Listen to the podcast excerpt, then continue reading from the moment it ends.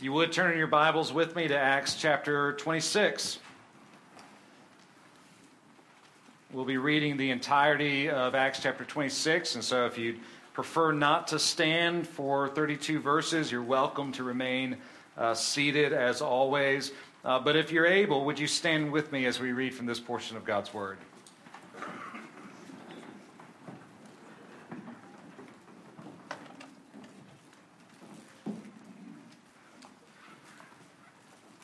Let us give our attention to the reading of God's Word from Acts chapter 26.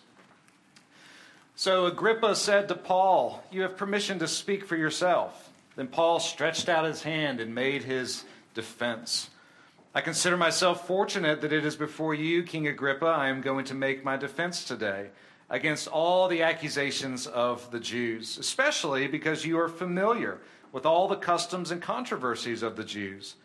Therefore, I beg you to listen to me patiently. My manner of life from my youth, spent from the beginning among my own nation and in Jerusalem, is known by all the Jews. They have known for a long time, if they're willing to testify, that according to the strictest party of our religion, I have lived as a Pharisee.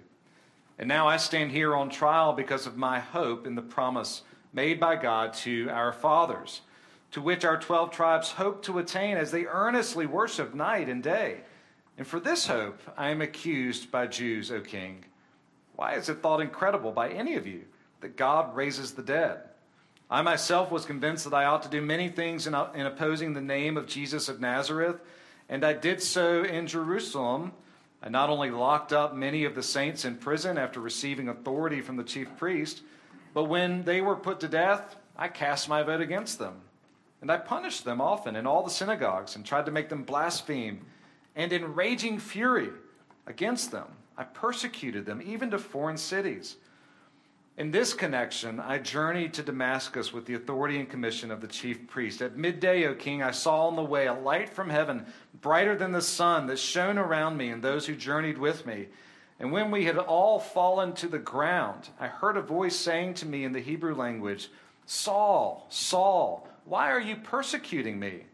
It is hard for you to kick against the goads.' And I said, 'Who are you, Lord?' The Lord said, 'I am Jesus whom you are persecuting. But rise and stand upon your feet, for I have appeared to you for this purpose, to appoint you as a servant and witness to the things in which you have seen me and to those in which I will appear to you, delivering you from your people and from the Gentiles to whom I am sending you, to open their eyes so that they may turn from darkness to light and from the power of Satan to God, that they may receive forgiveness of sins and a place among those who are sanctified by faith in me. Therefore, O King Agrippa, I was not disobedient to the heavenly vision, but declared first to those in Damascus, then in Jerusalem, and throughout all the region of Judea, and also to the Gentiles, that they should repent and turn to God, performing deeds in keeping with their repentance. For this reason, the Jews seized me in the temple and tried to kill me. To this day, I've had the help that comes from God, and so I stand here testifying, both to small and great, saying nothing but what the prophets and Moses said would come to pass, that the Christ must suffer, and that by being the first to rise from the dead, he would proclaim light both to our people and to the Gentiles." As he was saying these things in his defense, Festus said with a loud voice, "Paul, you are out of your mind. Your great learning is driving you out of your mind." Paul said, "I am not out of my mind, most excellent Festus, but I am speaking true and rational words. For the king knows about these things, and to him I speak boldly. For I am persuaded that none of these things has escaped his notice, for this has not been done in a corner. King Agrippa, do you believe the prophets? I know that you believe." And Agrippa said to Paul, "In a short time would you persuade me to be a Christian?" Paul said, "Whether short or long, I would to God that not only you, but also all who hear me this day might become such as I am, except for these chains." Then the king rose, and the governor, and Bernice, and those who were sitting with them. And when they had withdrawn, they said to one another, "This man is doing nothing to deserve death or imprisonment." And Agrippa said to Festus, "This man could have been set free if he had not appealed to Caesar." The grass withers and the flower fades, but the word of our God endures forever. You may be seated.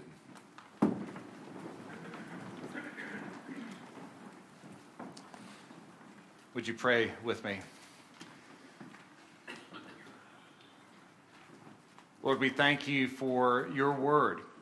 You've told us that man shall not live by bread alone, but by every word that proceeds from the mouth of God.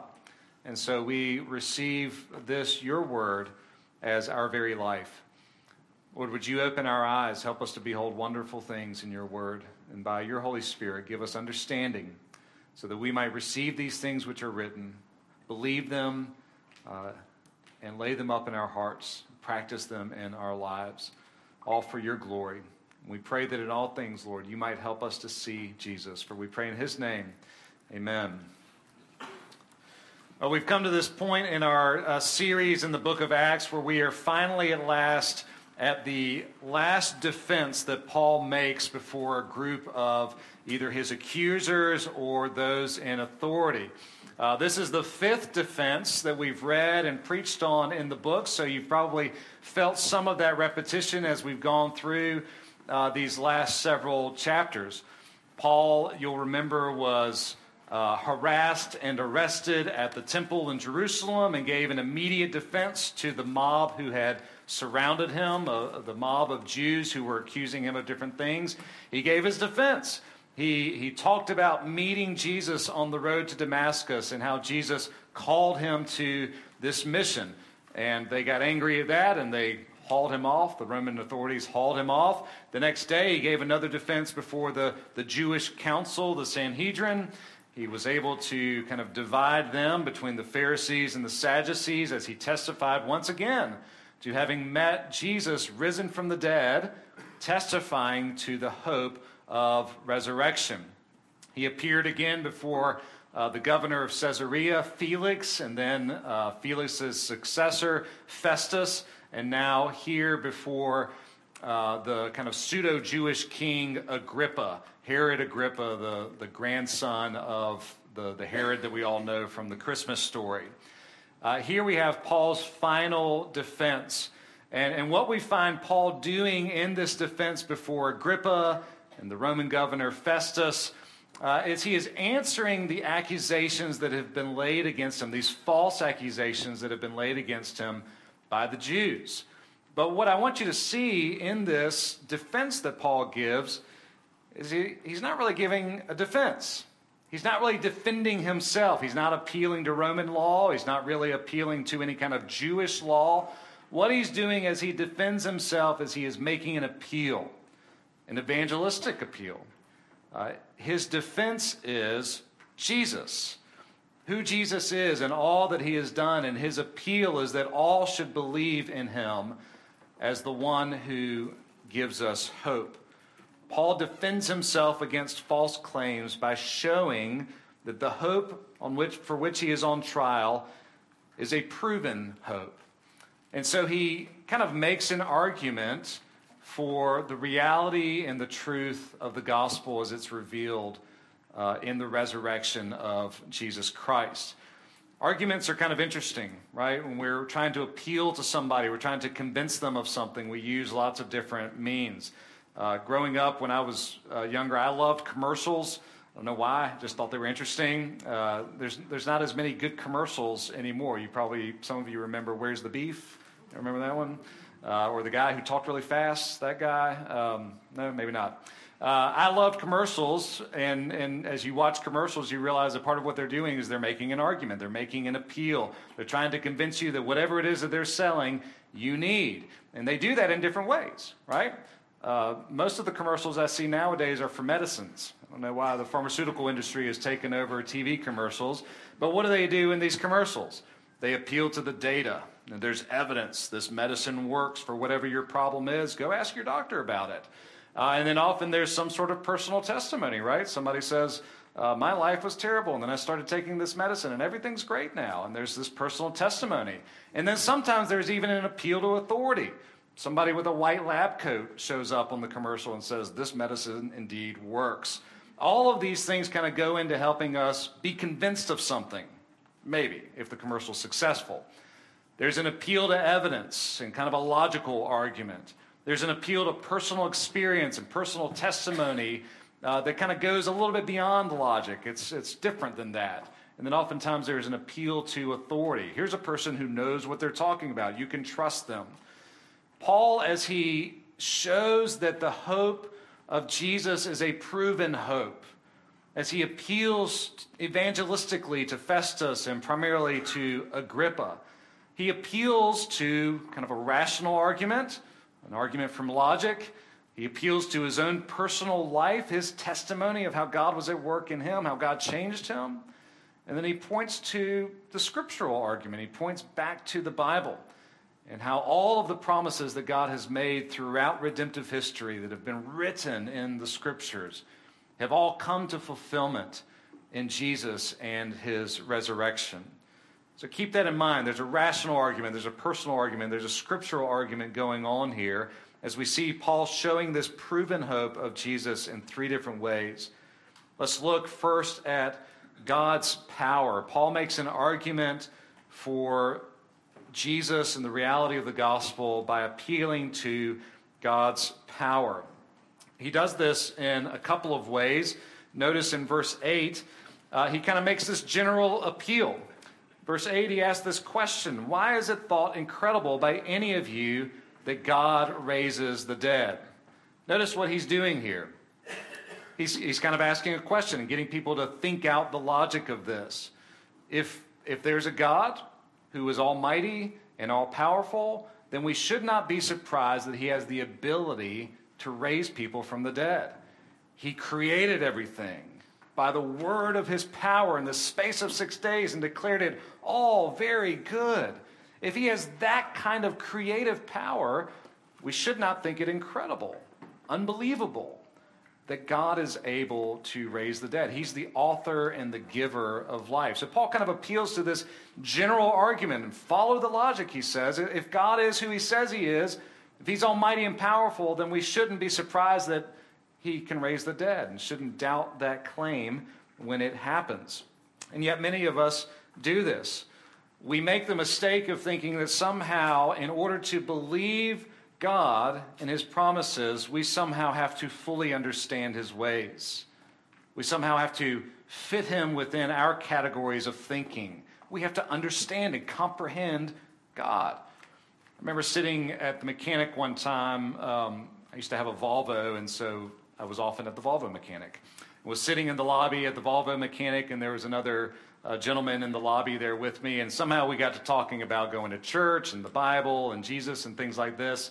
And I think sometimes I have a sign on my head that I can't see but other people can see that says, "Talk to me about Jesus." But we were there. We were sitting, just perfect strangers, and started talking about religion, basically.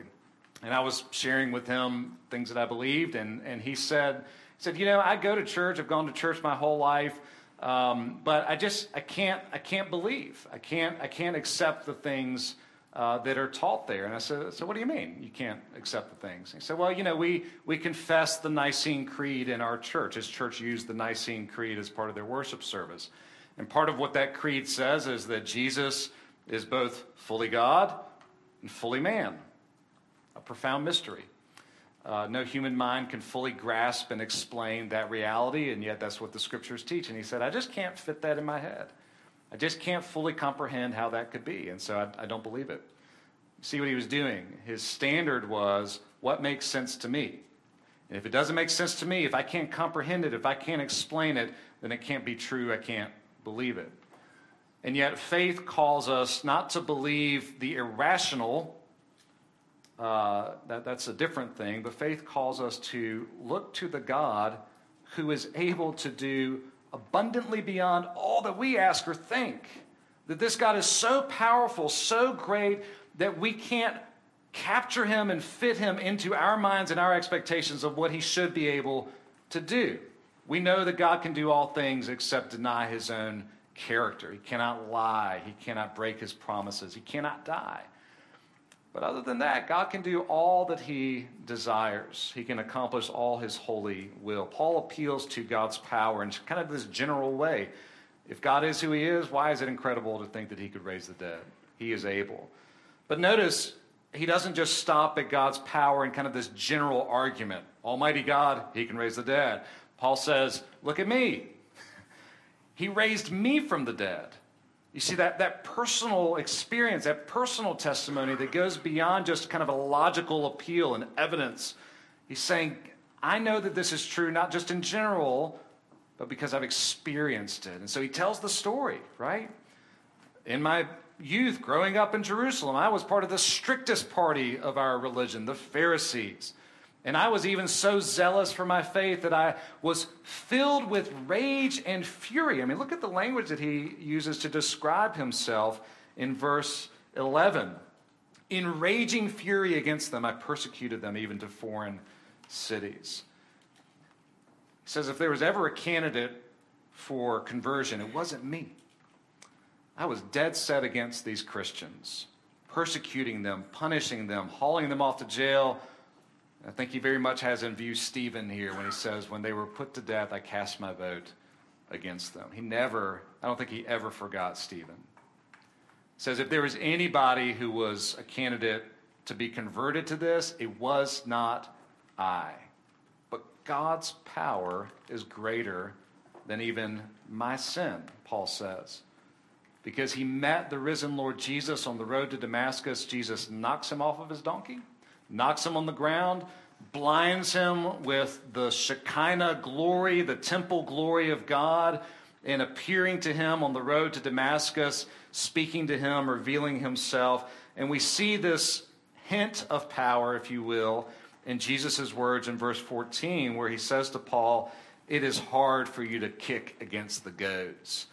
This is the only place in Paul's own personal testimony where he tells us that Jesus said that to him. You know, what is he talking about? What's a goad? What is this? A goad was kind of a sharp, pointed stick that shepherds or other kind of animal handlers would use to get the animal to go in the direction that he wanted it to go. And if the animal was being stubborn, he'd kind of kick against it. And there was no overcoming it. The shepherd or the animal handler would just keep poking him with the goads until he went in the right direction. In other words, Jesus is telling Paul, you can't resist my power. God is powerful. He's powerful to change us. Paul describes this change in different ways in his other letters. He says there's an objective change in us, in our status, that the resurrected Jesus overcomes. We change from being condemned in our sin to being declared righteous in Christ. There's an objective change in status. We go from being unrighteous before God because of our sin to being given the righteousness of Jesus in a declared status. We are righteous in Christ. We are justified by faith. It's a once-for-all change. Not only that, but there's a relational change, not only in our legal status, no longer condemned but justified, but there's a relational change in status. No longer strangers and outsiders, but beloved children. We're adopted by God and brought into his kingdom. This is power. This is what Paul means when he talks about the power of God in the gospel. He changes our status. No longer condemned, but justified. No longer outsiders, but beloved members of the family, citizens of a kingdom that has no end. There's an objective change, but there's also an experiential, subjective change within us. Paul calls it sanctification. He doesn't just change our status externally. He changes us from the inside out. It's the only explanation for why Paul could go from raging fury against Jesus and his people to a deep love and adoration of Jesus and his people and growth in grace. Do you believe that there is power in the gospel of the Lord Jesus Christ? The power of God by which he raised Jesus from the dead, Paul says, is at work in you today. I think sometimes it's easy for us to perhaps forget that, or perhaps to think that God's power is somehow limited by our circumstances, by our ability, or perhaps our inability. There's an interesting place in the Gospels where Jesus highlights the power of the gospel through faith. He says to his disciples, if anyone has faith as small as a mustard seed, he can say to that mountain, move from here to there, and it will obey. Now, you might look at that and go, oh, is this like some sort of new marketing technique for Christians engaged in the earth-moving industry? You don't need an excavator. You don't need a bulldozer. You just need faith, and you can move mountains. Is that what he's talking about? That seemed more humorous in my head when I thought about it. And I feel like I keep saying that. Y'all need to laugh at my jokes a little more. It's an astonishing statement, right?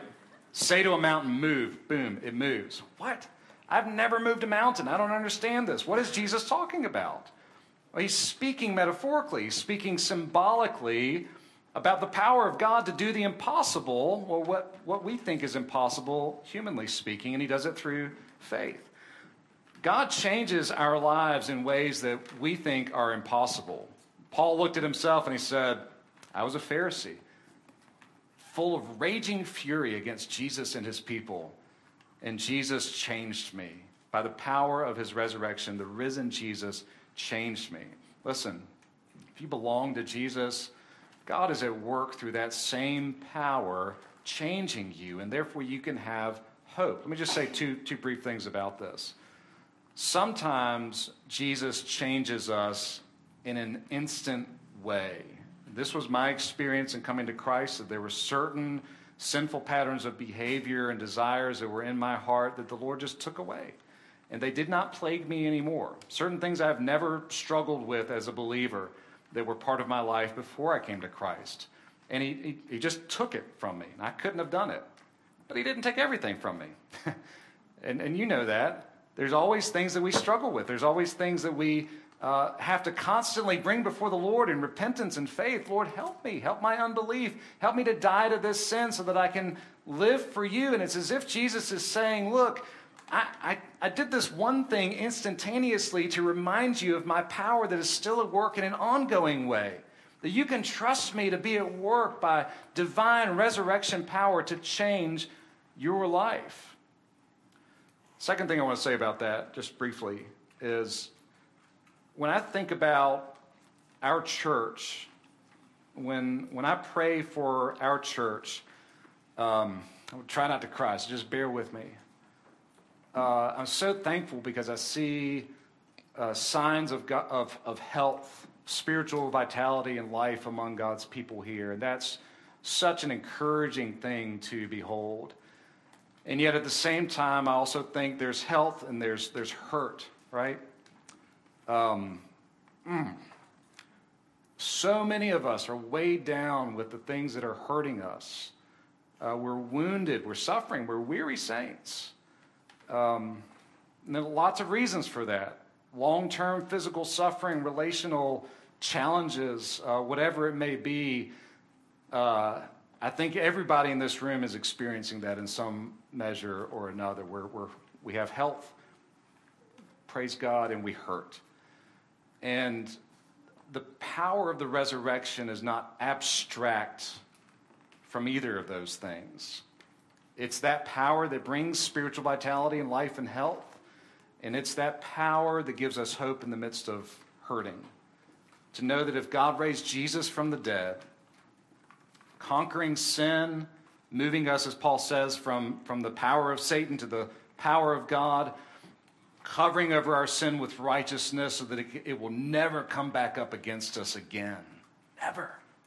That if he's done those and if we believe that, then there is hope and comfort for all of us because of the power of the resurrection of Jesus Christ. Paul appeals to God's power. He's a big God. He can do anything. Why would it be incredible to think that he could raise the dead? Look at me. He raised me from the dead as well. God's power is at work in us. But not only does he make this personal appeal, he makes an appeal to God's prophets. Notice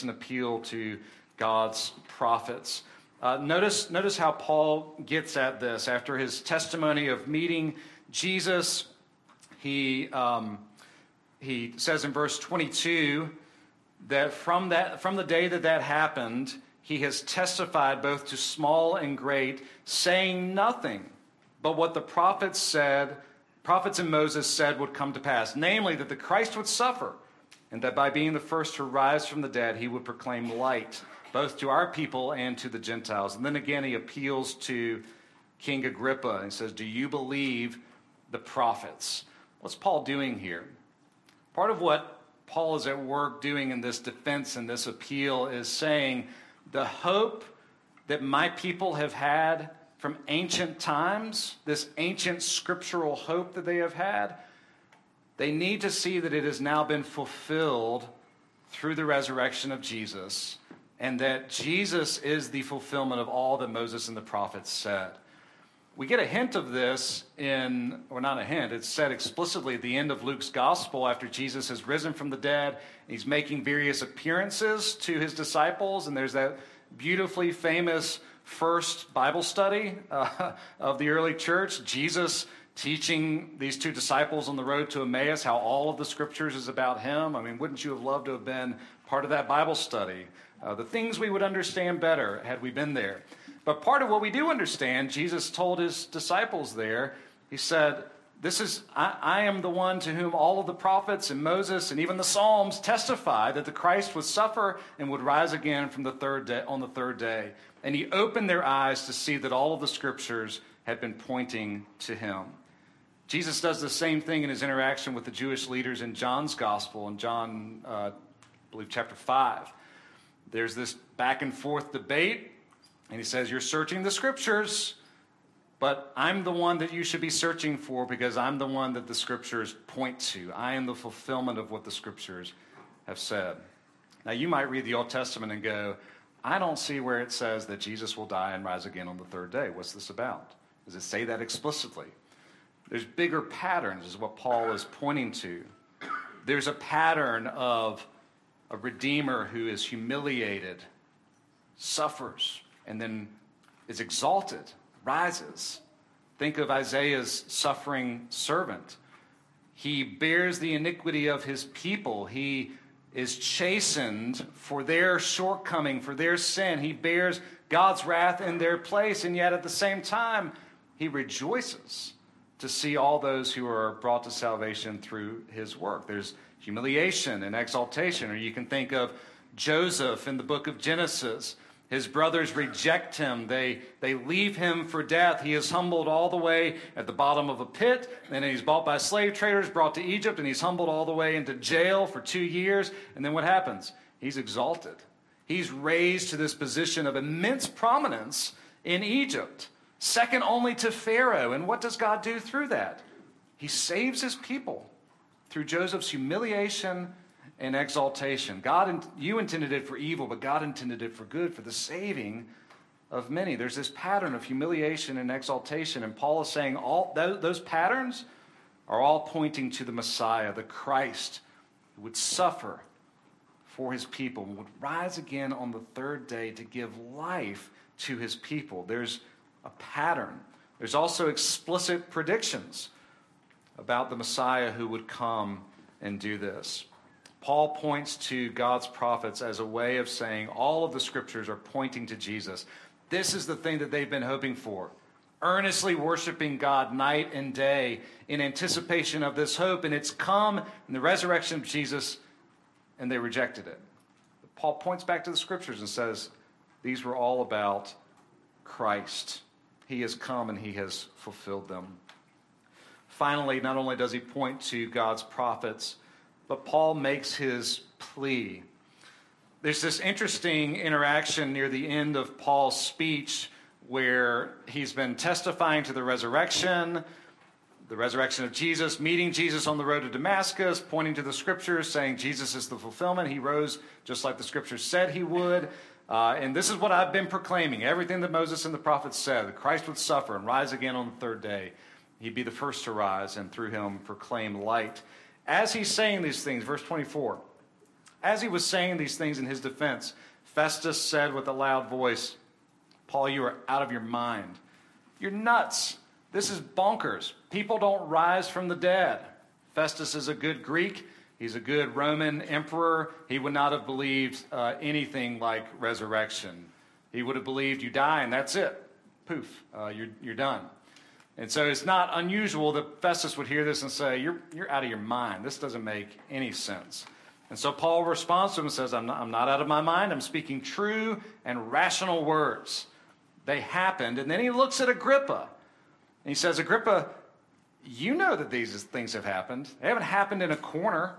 The resurrection of Jesus was a public event. He died, and then the tomb was empty. It wasn't a secret tomb. They knew where he was. It wasn't a secret crucifixion. People saw him die, and they saw that the tomb was empty. Jesus appeared to many people after his resurrection, 500 at one time. No such thing as mass hallucination. 500 people say they saw the same thing at the same time. Guess what? They saw the same thing at the same time. It's a public event. And so Paul appeals to Agrippa, says, these things have not been done in a corner. You've heard about them. You believe the prophets, don't you? And notice what Agrippa says in verse 28. In a short time, would you persuade me to be a Christian? Some translations put it as a statement.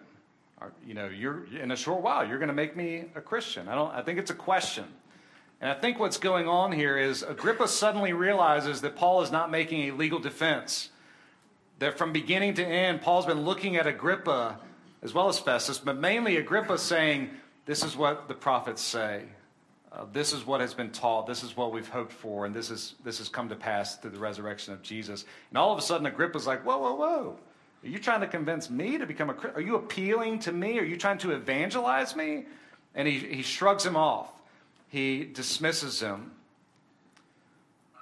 But notice the value that Paul places on knowing Jesus in this way. His response, whether short or long, verse 29, whether short or long, I would to God that not only you, but also all who hear me, this day might become such as I am, except for these chains. In other words, Paul is saying to Agrippa, to Festus, to all of us, even in these chains, even in this imprisonment, even under false accusation, the value of knowing Jesus is so much better than anything else. And so, yes, I hope that everyone becomes like I am in the sense of knowing the hope, the power of the risen Lord Jesus, the forgiveness of sins, and knowing, as he says, that you have a place, that you belong to the God of the universe, that he has welcomed you into his family and has promised for you an eternal home that will never diminish, that you belong to a kingdom that has no end. All the kingdoms of earth rise and fall, but the kingdom of God is forever. It's eternal, it's lasting, it never diminishes. And so Paul makes this plea saying, even though I'm in chains, I wish everybody could be like I am, because knowing Jesus is so much better than anything the world has to offer. Where do you find yourself this morning?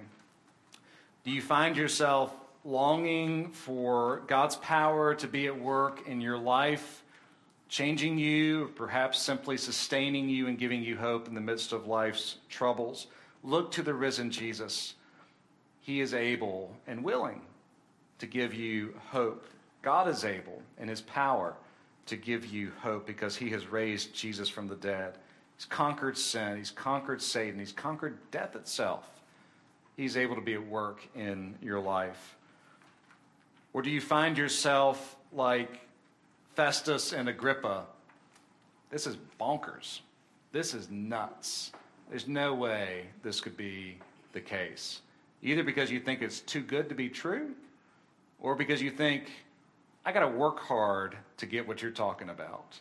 I've got to earn the kind of favor and welcome that you're saying God gives to those who believe in Jesus. It can't be as simple as just believing. It can't be as simple and easy as just receiving promises by faith. And yet that is the good news of the good news, that what is offered to us is a salvation accomplished by another, Jesus in our place, and it's offered for all who would take it, who would receive it as the gift as it is, and in receiving it, know that their sins are forgiven, and they have righteousness, and they're adopted into God's family, and they've got a place. They belong to him indelibly so. Paul, in his defense, as he points to God's power, as he points to God's prophets, and as he pleads with us, rather, encourages believers to have confidence that God is able, that his power is for you. You can trust that what he has said is true because Jesus is risen from the dead. And to those who are skeptical and not yet believing, Paul is saying to you and reminding you, the claims of Christ are not easily dismissed. They were not done in a corner. They are not impotent in their effect. They change lives. Jesus changes lives. And therefore, you ought to consider his claims and his call to repentance and faith. Weigh his promises, you will not find them wanting. As we come to the Lord's table as part of our worship service, we're all called to remember that we need forgiveness, and that forgiveness has been secured for us through Jesus our Savior, and that for all those who have trusted in him, he welcomes you again and again to come to him, to find rest, to find hope, a hope that will not fail. May we do so today. Would you pray with me?